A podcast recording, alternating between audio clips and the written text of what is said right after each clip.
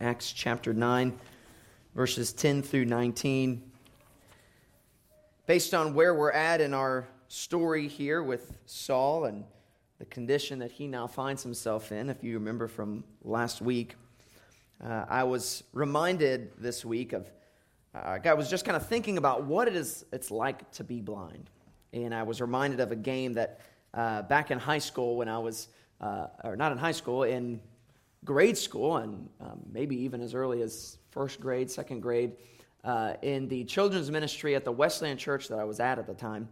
Uh, as you guys know, sometimes some crazy things can happen in youth and children's ministry, and you sometimes wonder how uh, teachers were able to get away with certain things.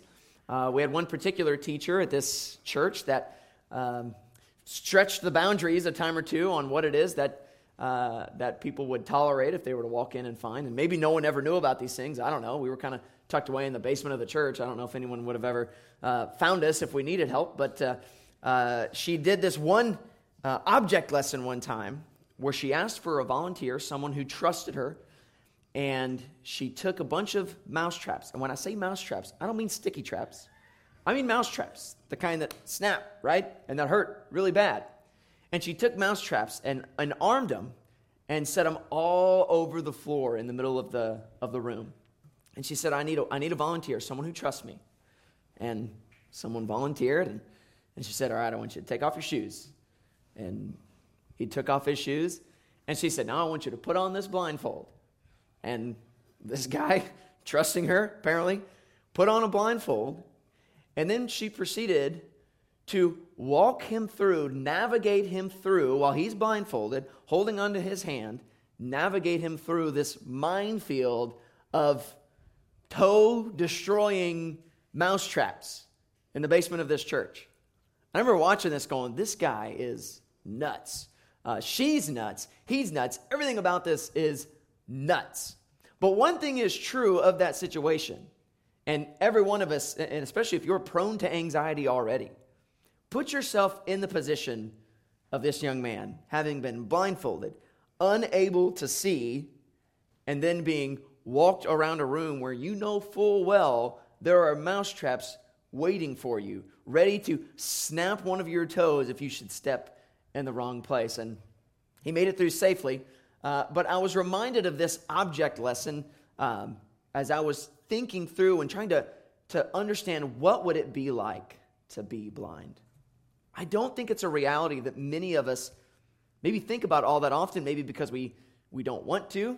Uh, certainly, the, the idea of being blind I find to be very intimidating, very scary. I sometimes uh, unintentionally play a similar game where when I'm in the basement and the light at the back of the basement is turned on, but the rest are off, uh, rather than waste steps walking up the stairs, turning on that light, walking back down, turning off the back light, and then walking up in the light, I look and I get a gauge for like where all the toys are in the basement. And then I think, okay, I, I think I've got it memorized. And I turn the lights off and then proceed to trip over all the toys as I try and make my way to the steps to go out. But you realize, even in a, a simple illustration like that, to lose your, your sight is an extremely disorienting, extremely anxiety inducing, extremely scary situation to find yourself in. Even just in a situation of the power goes out in your home or, or you're touring a cave and they kill the lights and it's just utterly pitch dark. It's scary. It's an intimidating place to be. And yet, that is the very position that Saul, the man who we know will eventually become the Apostle Paul, as the scriptures sort of transition into calling him Paul, but right now we know him as the author Luke is, calls him by his name Saul, finds himself in this situation where he is completely blind. Last week we looked at, at the conversion moment, the conversion story of Saul, where, where he is met on the road to Damascus by Jesus, and, and the glory of God just utterly blinds him, knocks him to the ground, and he has left after this interaction, after this encounter with the risen Lord, he is left blind. He is left helpless. All of the fears that you would imagine and the, the terrifying aspects of being blind are exactly what hit Paul all at once and lasted for three days. Saul was now in this position of being utterly humble. That was really what we saw in the story last week, and it's what Robert talked about. Was that Saul, this guy who was boldly and confidently and with great zeal and fervor headed to Damascus to do exactly what his plan and, and he had been he had been commissioned to do, and that was to capture and kill and persecute Christians and to snuff out the church. All the confidence in the world this guy Saul was, was riding down this Damascus road with until all at once he encounters Christ and is left, as we find him in our story today, utterly humbled. This is where we find Saul in our story today as we begin in, in verse 10. He is in this position of being helpless, blind, scared. All of these things is where we now find Saul as we begin here, Acts chapter 10, or chapter 9, verse 10. If you would read with me in Acts, stand with me for the reading of God's word. Acts chapter 9, verse 10 through 19. Now there was a disciple at Damascus named Ananias. The Lord said to him in a vision, Ananias. And he said, Here I am, Lord. And the Lord said to him, Rise and go to the street called Straight, and at the house of Judas look for a man of Tarsus named Saul. For behold, he is praying. And he has seen in a vision a man named Ananias come in and lay his hands on him so that he might regain his sight. But Ananias answered, Lord, I have heard from many about this man, how much evil he has done to your saints at Jerusalem. And here he has authority from the chief priests to bind all who call on your name. But the Lord said to him, Go, for he is a chosen instrument of mine to carry my name before the Gentiles and kings and the children of Israel. For I will show him how much he must suffer for the sake of my name. So Ananias departed and entered the house. And laying his hands on him, he said, Brother Saul, the Lord Jesus, who appointed to you on the road, who appeared to you on the road by which you came, has sent me so that you may regain your sight and be filled with the Holy Spirit. And immediately something like scales fell from his eyes and he regained his sight. Then he rose and was baptized, and taking food, he was strengthened. This is the word of the Lord. You may be seated.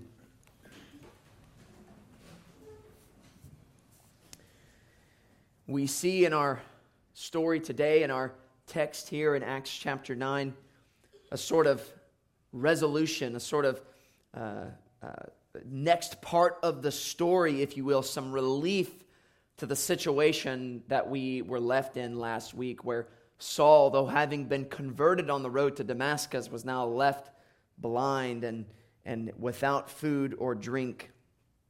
We come now into the next section of Scripture where we receive a little bit of resolution, a little bit of relief for Saul here in this instance. We took an in depth look at the, the details of Saul's conversion last week and, and what it means and how all the parts of Saul's conversion are true of all believers.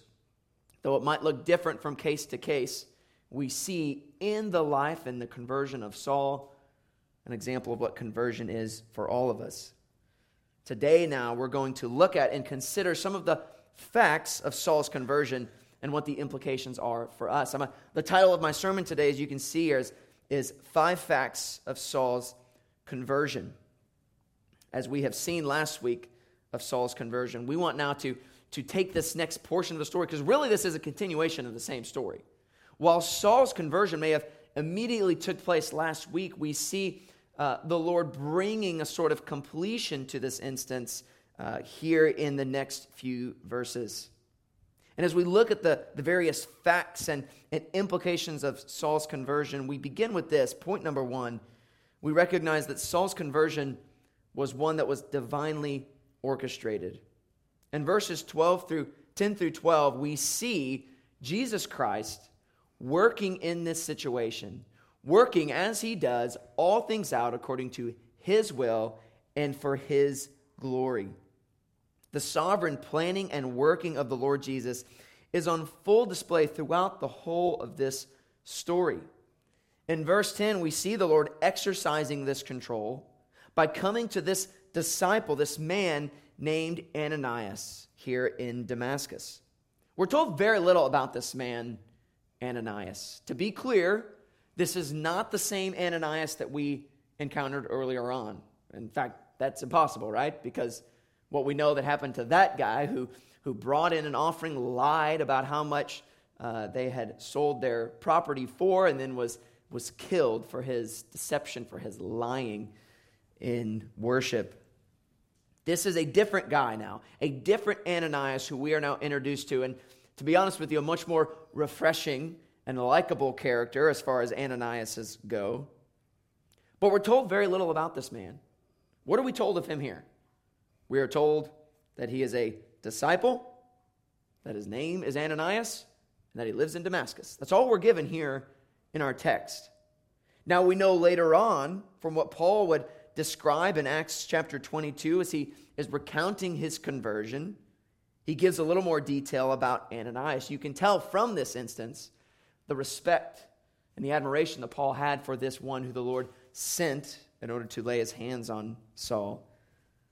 Saul, later Paul, in chapter 22, says this of Ananias that he was a devout man, according to the law, well spoken of by all the Jews who lived there. I love the description of Ananias in this passage. Ananias reminds me of the kind of guy who like who I want to be. A guy who is faithful to the Lord, who's honest and hardworking, who has a good reputation among outsiders and among the people in the community.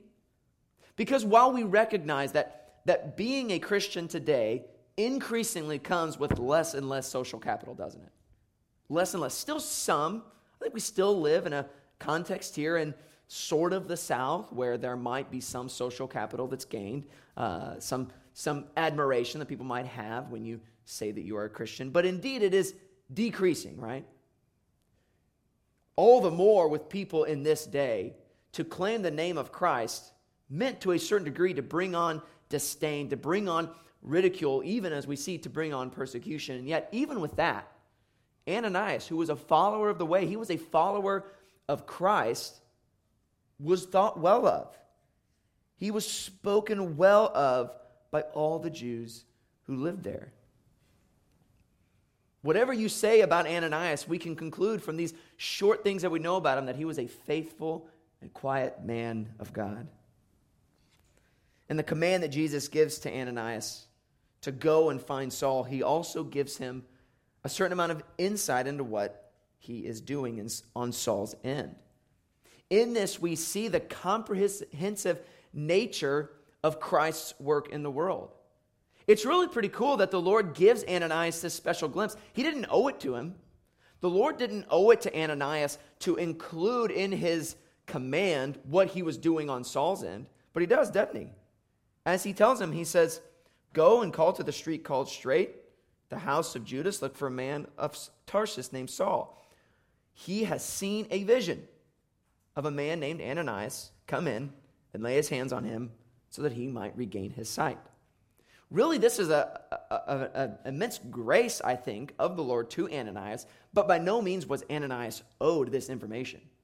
The Lord had every right to just command Ananias with nothing else and say, Go and find this guy Saul and lay your hands on him. In his grace, though, the Lord demonstrates for him the comprehensive nature of his work.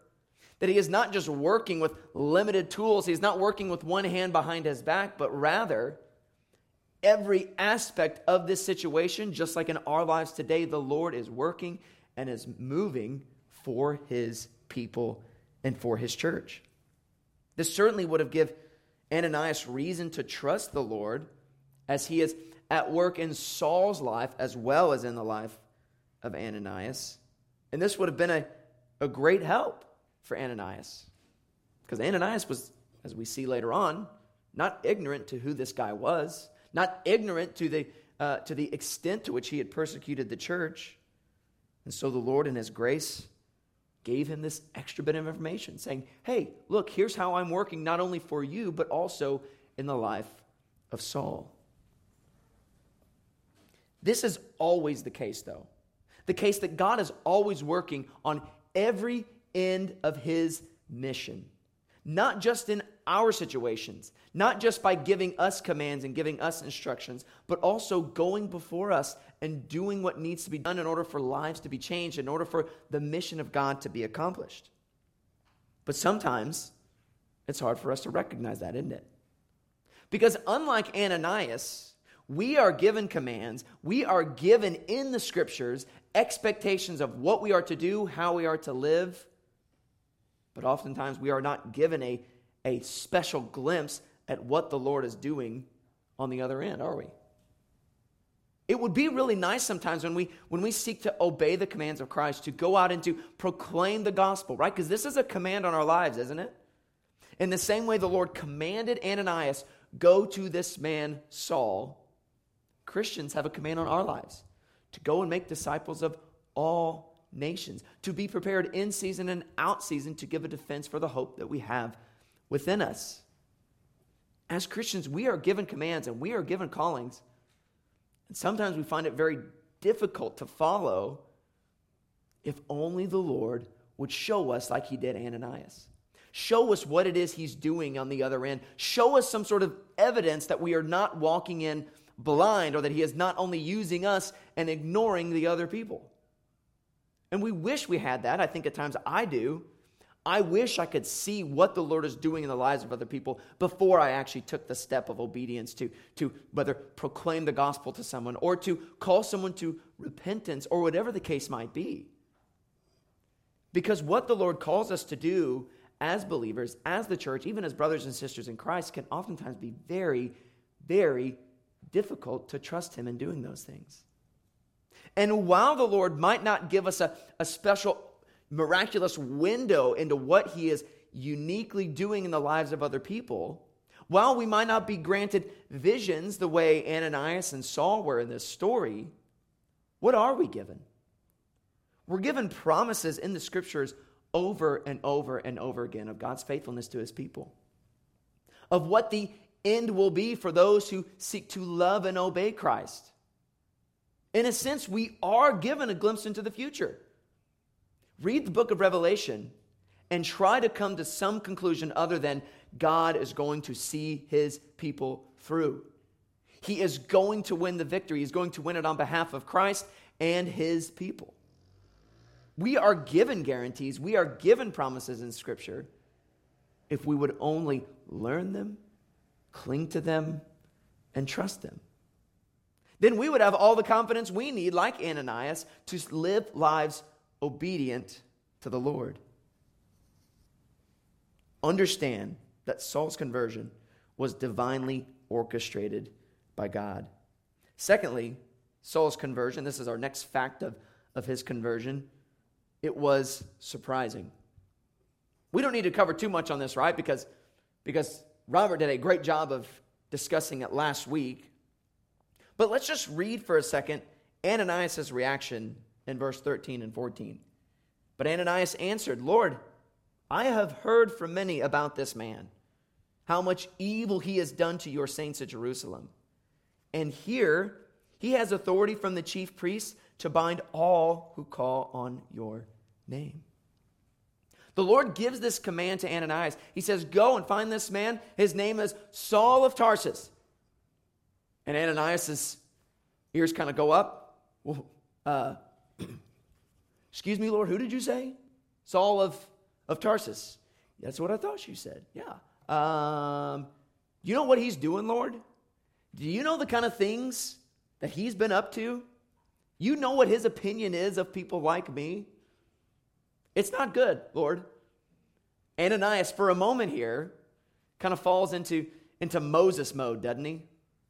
I'm sort of questioning the Lord's command, like, Ooh, Lord, I, Let's just rethink this for one second. Saul of Tarsus is who we're talking about here. We can understand Ananias' reaction, can't we? To this commission that the Lord has just given him to go and find this guy, Saul of Tarsus. We can understand it because we can understand that he was fully aware, according to the text, of what it is that Saul was doing and what it is that Saul on the, was on the road to Damascus to come and do.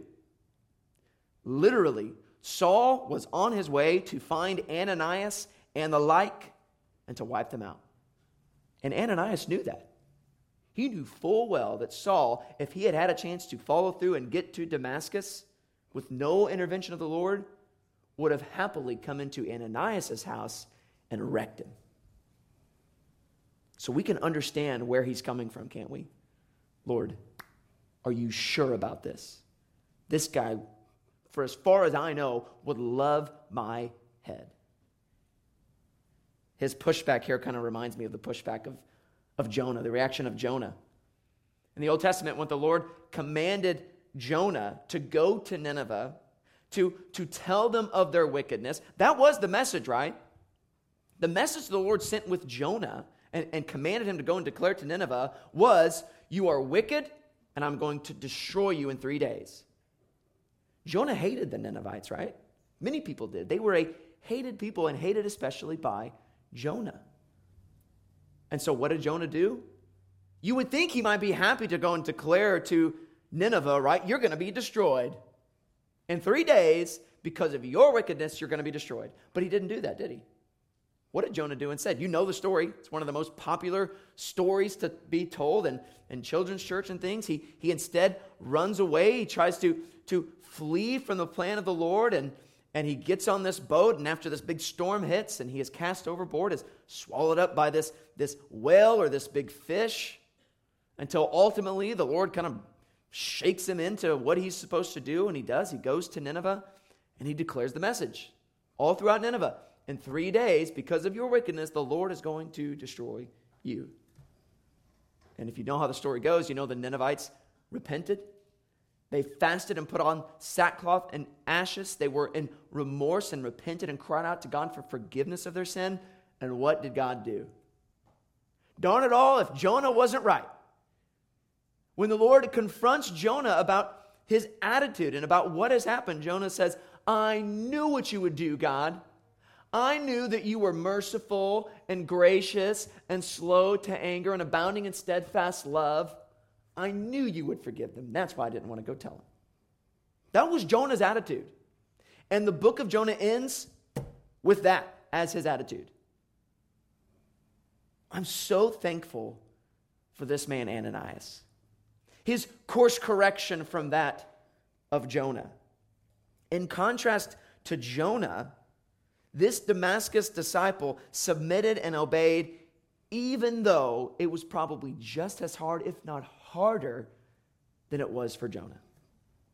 The Ninevites weren't coming after Jonah to hunt him down and kill him, persecute him, cast him into prison. Saul was literally on his way to do that to Ananias. And now Ananias is told, Go and find this one. He is praying. Thankfully, we see from Ananias a much better response to the command of the Lord, especially once the Lord again makes clear his intentions to Ananias. He makes them clear in verse 15 where he says, But the Lord said to him, This is the Lord's response after Ananias, he got in his little, little rebuttal, he got in his, his complaint, right? And the Lord said to him, Go, for he is a chosen instrument of mine to carry my name before the Gentiles and kings and the children of Israel. And at this, what does Ananias do? Despite the shock, despite the surprise and recognizing who it is that this guy is and was, when the Lord declared to Ananias, He is chosen, He is my instrument, and He is going to carry my name to the Gentiles, to kings, and to the Jews. For the sake of Jesus' name, Ananias said, All right, Lord. If it's about your name and for your name's sake, and if he is your chosen instrument, who am I to deny it? Though it was still surprising. I mean, this was Saul of Tarsus we're talking about here. Yet Ananias obeyed. In verse 16, we see this next line, which I found to be interesting. He says, This is after the Lord has said, He is my chosen instrument. He's going to carry my name. Then in verse 16, this is what the Lord says to Ananias For I will show him how much he must suffer for the sake of my name. It, it might be tempting for us to think, to hear Jesus telling Ananias, after Ananias has just said, Do you know who this guy is? Do you know what he's done and what he's willing to do? And now the Lord says, I will show him how much he must suffer for the sake of my name. It would be tempting for us to think that the Lord somehow like was giving Ananias like a don't worry, he'll get his, right? I'll get him back. I will I will pour out on him all the wrath that he is due for what he has done to my people in suffering. Don't you worry about it. The fact of the matter is, that's a bad understanding of what Jesus is saying here. The, the suffering that the Lord is going to show to Saul is not intended to be retributive. It is not intended to be in, in response or because of Saul's sin and his wickedness. For indeed, at conversion, what happens because of our sin and wickedness? The wrath, the punishment that we are due for our sin, for our wickedness, in Saul's case, for the persecution of the church, for the killing of Christians, even the, the approval of Stephen's stoning, what does he d- deserve for all of that? He deserves God's wrath, doesn't he? And yet, in conversion, what happens to the wrath of God that we deserve? It's removed, isn't it? All of the wrath of God, every single bit, the entire cup of God's wrath is removed from us who trust in Jesus Christ for salvation, and it is poured out on him on the cross. And that is just as true of the church persecuting, Stephen stoning, Jesus hating Saul as it is for any of us in here today. This is not retributive justice for Saul's sin that Jesus is now saying, I'm going to make him suffer. Rather, God was showing Ananias that he and this guy Saul, who has now been converted, are kindred. That the same way you are suffering, Ananias, the same way all who choose to take on the name of Christ will suffer, I'm going to show Saul exactly that, that he will suffer. Indeed, point number three is that Saul's conversion brought suffering. What God was telling Ananias is that he was going to show Saul was the weight and the cost that would come with being a chosen instrument of Christ. One thing that this does show us is that it would seem that Saul had at least some awareness then, as he is moving forward into his ministry, he had some, some kind of awareness of the things he was going to suffer, the things he was going to face before he met them, before they came upon him, before, before they befell him. And yet he followed Christ nonetheless. This is kind of amazing, and I think beautiful to think about that that Jesus has just said he's going to reveal to Saul what he's going to have to suffer. He might not have revealed all the details, at whose hand, all of that. But Saul, then, we recognize, went headlong into his ministry, knowing full well that he was going to suffer. Why would he do this? Why would Paul see all that he's going to suffer and yet still commit his life to the service of Christ? He would do this. Why? Because he counted the cost and he realized that it is worth it. Because to follow Christ, whatever that might mean, whatever suffering that might bring, whatever hatred, or whatever disdain that might bring, whatever relationships might be lost because of it, following Christ is better. And so, though he has shown his suffering ahead of time, Saul still charged forward in service to Christ. Many who are going, many who are going through the motions of Christianity right now, or, or claiming Christ right now, have never actually sat down and counted the cost of what it means to follow Christ, of what it actually means to be a disciple of Christ. You see, many people think that being a Christian is as easy as I go to church on Sundays, I'll maybe put something on my Facebook every now and then, but by and large, my life doesn't change all that much. It stays pretty much the same. It just changes my Sunday morning routine some. maybe a little bit throughout my week, and maybe, if I'm really gung ho, it'll affect my bank account a little bit, right? But is that really the extent of the cost of following Christ? That's not what the scriptures would have us believe. Christ himself said you have to count the cost. Think, for example, just of something like self denial. Self denial is an absolute essential for being a follower of Christ. You cannot be a follower of Christ without accepting and understanding the commands that we have to deny ourselves, take up our cross, and to follow Him. And yet, for many of us, self denial sounds all good and fine until the slightest bit of self denial is actually required. So long as it doesn't affect my sleep schedule, or my leisure time, or my bank account, then I'm fine with Christianity. But when it starts interfering with what I consider to be my life, oh Lord, I or to giving you Sunday mornings, I mean, now you want me to start including you and obligations and obedience into other parts of my life, it begins to get really hard.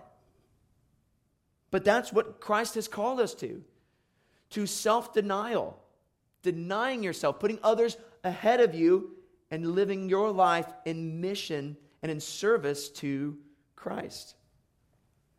Not only are we called to self denial, but we're called also to enmity with the world and even at times with our own families. Think about what Christ says in Matthew chapter 10. These are strong words that Jesus, our Messiah, said himself in Matthew chapter 10, verse 34 and following. Do not think that I have come to bring peace to the earth. That's interesting, isn't it?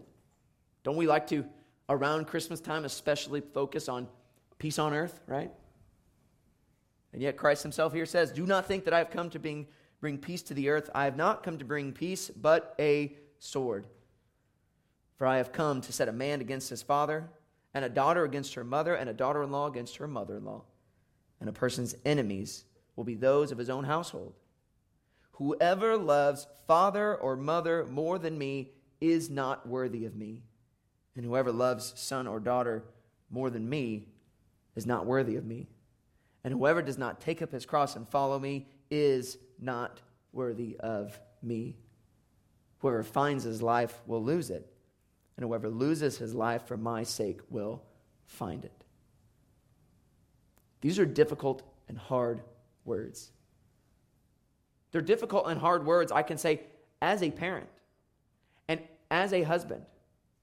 I know the very real danger in my heart of idolizing my family, of idolizing my wife and, and loving her and being more committed to her than I am to Christ, or loving my children to the, to the point that I have made them idols and my love for them dwarfs my love of Christ. I know the risks are there. Indeed, it is a great distortion of what is a good thing.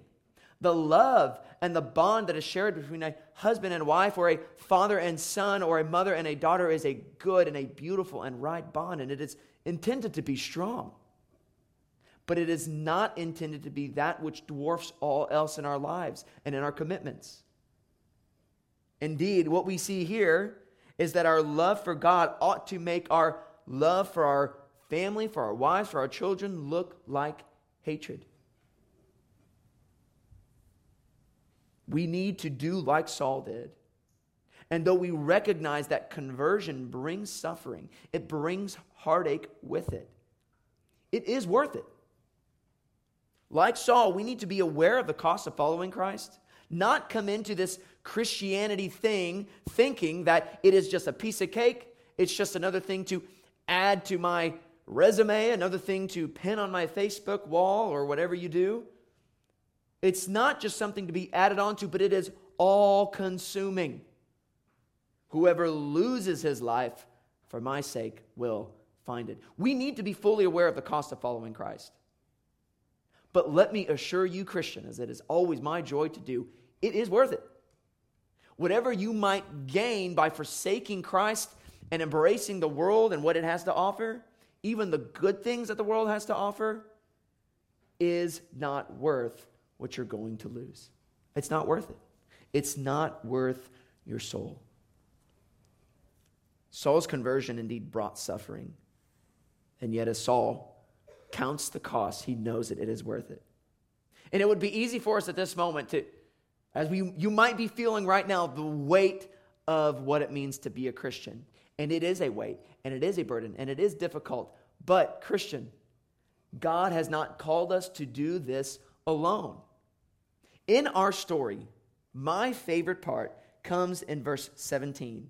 What we see in verse 17 is what point number four, the fourth fact of Saul's conversion, is that he was brought into a family. The language that Ananias uses here in verse 17 as he addresses Saul. Let me remind you again Saul, the guy who was on his way to kill people like Ananias. How does he address him in verse 17? So Ananias departed and entered the house, and laying his hands on him, he said, Brother Saul. What an amazing thing that must have been for, for Saul. This man who was blind, who is, who is in just a complete state of shock of what he has just encountered. Now, this man, Ananias, a disciple of Jesus, comes in and laying his hands on him, addresses him not as friend, not as Pharisee, not as fellow Jew. He addresses him in a familial way. He calls him brother. I love this so much because this pictures for us what it means to be converted and to, be, to become a part of the family of God. That it is exactly that. Saul was not converted into this isolated position of apostle. And it's just Saul doing his own thing, isolated. If that had been the case, that would be a really, really sad place that, that Saul would still find himself in. But that's not the case for Saul. Three days after his conversion, while still blind, he is introduced now to this guy, his brother Ananias. And here he gets the first taste of what it means to be a part of the family of God, something that he, as you see throughout his writings, can't get enough of. It's a, it's a desire that, that we long and that can't be ever over satisfied, that we long for and we need, and God has given us a family in Christ. We oftentimes, I think, I think we miss out because we don't utilize familial language in the church. One thing that, that I enjoy doing, and some people are weirded out by it, but I like when I meet a brother in Christ, certainly when I'm interacting with my, my, my fellow Christians, church members, people who, who love the Lord like I do, I enjoy to call them brother. It's not a name I give to anyone. If you ever get a text from me or a call from me and I call you brother, just know that's not the same way I addressed my phone call with fellow agent or with the guy at the bank or with whoever it might be. When I sit down in the dentist chair, I don't go, What's up, brother? It's a title that I reserve and I think ought to mean something when we refer to people in the church, to fellow believers in Christ Jesus because it is representative of the fact that we are a family. It is unfortunate that uh, the terms sister and, and sometimes even brother have kind of been co opted by other, other people. I don't think that, uh, that uh, sister carries the same weight, unfortunately, because uh, it sounds like I'm calling you a, a nun or, or someone living in a, uh, in a commune. But I think that's sad, and I think it's worth pushing against. Because, sisters in here today, we are a family. And though it might be, might be something that we forget sometimes, we might fail to use the language, the bond and the relationship is there because of the Holy Spirit. We need to recover this kind of familiar brother and sister family language that is lacking today. It's biblical language, by the way. Paul regularly addresses people as his brothers, as his sisters, even as his children in the faith. Paul's understanding of the church is that it is a family. Do we have the same understanding? I think it might help if we seek to gain back some of this language. At least in our minds, think in this way that these people you see around you who love the Lord like you do, they are not just people passing by. They are not just faces that you see on Sunday morning and other times. They are your brothers and your sisters. act accordingly, love them accordingly, live accordingly. Because it's a beautiful thing. That though conversion, though our salvation, though being a Christian means suffering, it means hardship, it does not mean isolation. It does not mean that we are left to do this alone. It does not mean that we are left without hope. Our hope ultimately is found in Christ Jesus. But in His grace, in His mercy, He has created for us a family to do life with, to be in relationship with, and to serve Him together. Fact number five of Saul's conversion is that Saul's conversion brought true sight. We see in verses 18 and 19 that as we see, Saul's physical sight is given back to him. Verse 18 says, Immediately something like scales fell off his eyes, and he regained his sight.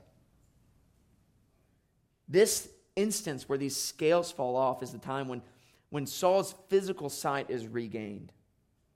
But though physical sight is restored here in verse 18, spiritual sight was granted and given to Paul back in the previous cha- in the previous verses, in verses 1 through 9.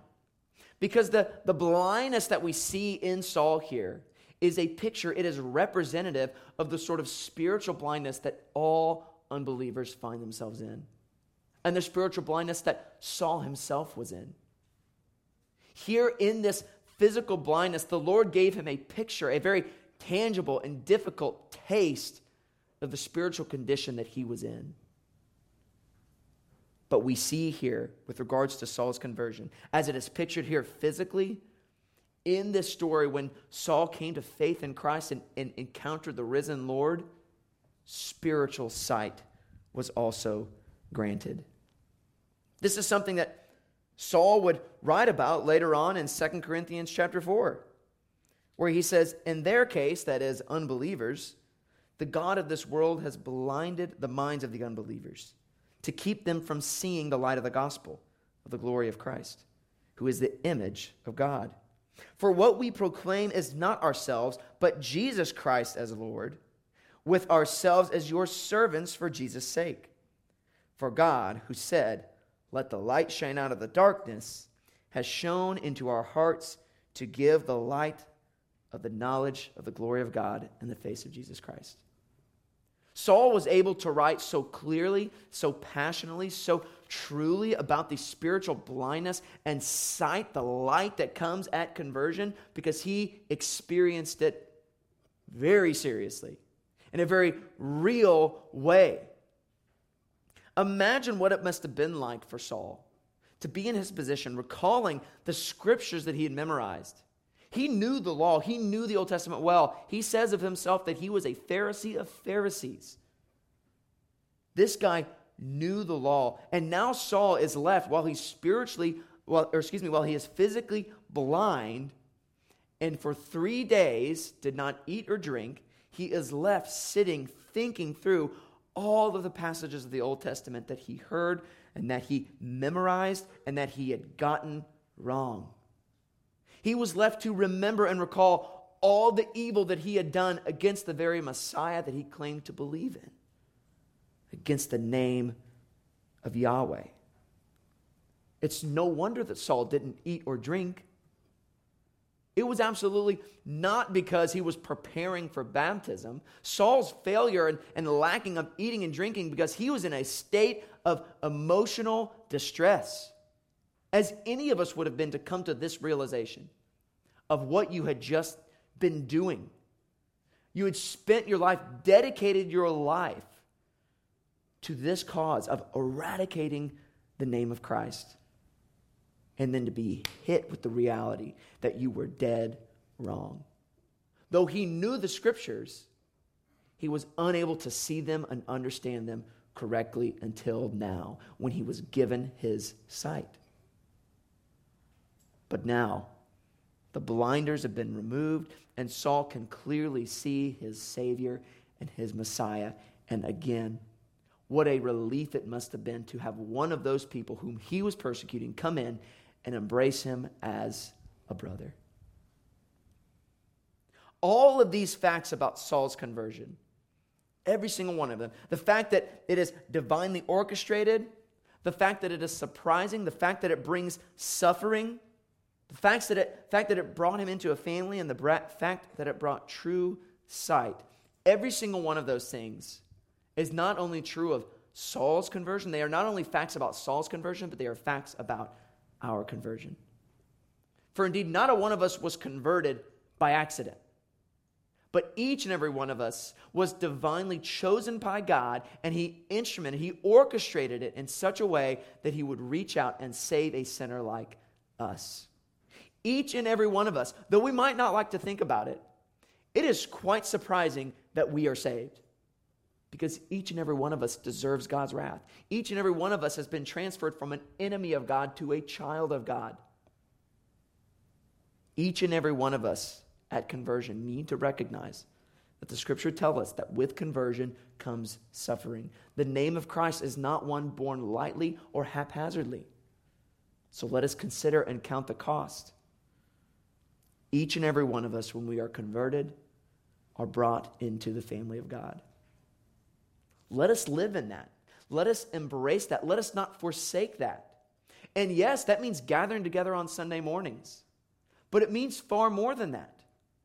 It means that we gather together on Sunday mornings, that we look after one another, that we care for one another, that we live as a family. And there is a great joy and benefit, and indeed a need that we have of such a relationship. Just like Saul's conversion, also, our conversion brings true sight. All of these things are true of Paul, of Saul in conversion, and also of us. Let us recognize that. Let us rejoice in what God has done for us in conversion. And, and for those of you in here today who maybe this is not true of you, that you've never experienced conversion, that you have never trusted in Christ for your salvation, come to a realization of your guilt, of your sin, and turn to Him. I would encourage you let today be the day of salvation. You don't need to see a big flash. You don't need to be blinded and not eat for three days. You don't need to be on the road to Damascus. If you have come to a realization of your sin and your need of a Savior, then today is the day. The Lord has already been working in your life and orchestrating it so that you would believe. I also, I, I can't leave this text without just saying something of the significance of this little guy named Ananias. Ananias, and by and large, is a nobody in the New Testament. He barely comes up again throughout the pages of Scripture. And yet, Ananias is pictured here as a beautiful and great picture of faithfulness and trust in the Lord and brotherly affection for one who didn't even deserve it. Ananias is a beautiful picture for me because we read the story of Saul's conversion and, and, and all that Saul is going to do, and, and as the Apostle Paul, all that the impact he is going to have. This guy who, who's just been converted, as we know, is going to be the world's greatest theologian, the world's greatest evangelist, the world's greatest church planter, all of these things. The greatest the church has ever seen is wrapped up here in this guy, Saul. And yet, none of that would have happened had it not been for the faithfulness of this guy, Ananias. As Christians, a lot of us want to want to be used in a way like the Apostle Paul, don't we? We want to be the one that the Lord uses to, to save hundreds. We want to be the one that the Lord uses to plant churches. We want to be the one that the Lord uses to write books and, and blogs and some of these things. If nothing else, we at least want to, sometimes want to be the one known for his zeal, like Paul. But let us not skip over Ananias so fast. The quiet faithfulness of this man, who, though he had every reason not to trust Saul, he had every reason not to go forward with, God, with what God called him to do, because of his trust in Jesus Christ, his Savior, said, Lord, if this man is your chosen instrument, then he is my brother, and I'm going to go love him as such. Ananias provides for us a beautiful picture of what it looks like to live the Christian life, even in just these few verses. Let us learn from his example. Let us love one another in this way, in spite of, of what the background might be for our brothers and sisters of Christ, in Christ. Despite maybe what their politics are, despite maybe what kind of interests they have, despite maybe the fact that they're kind of a jerk to us before they came to Christ. Let us love them well the way Ananias did because they are chosen by God. Let's pray.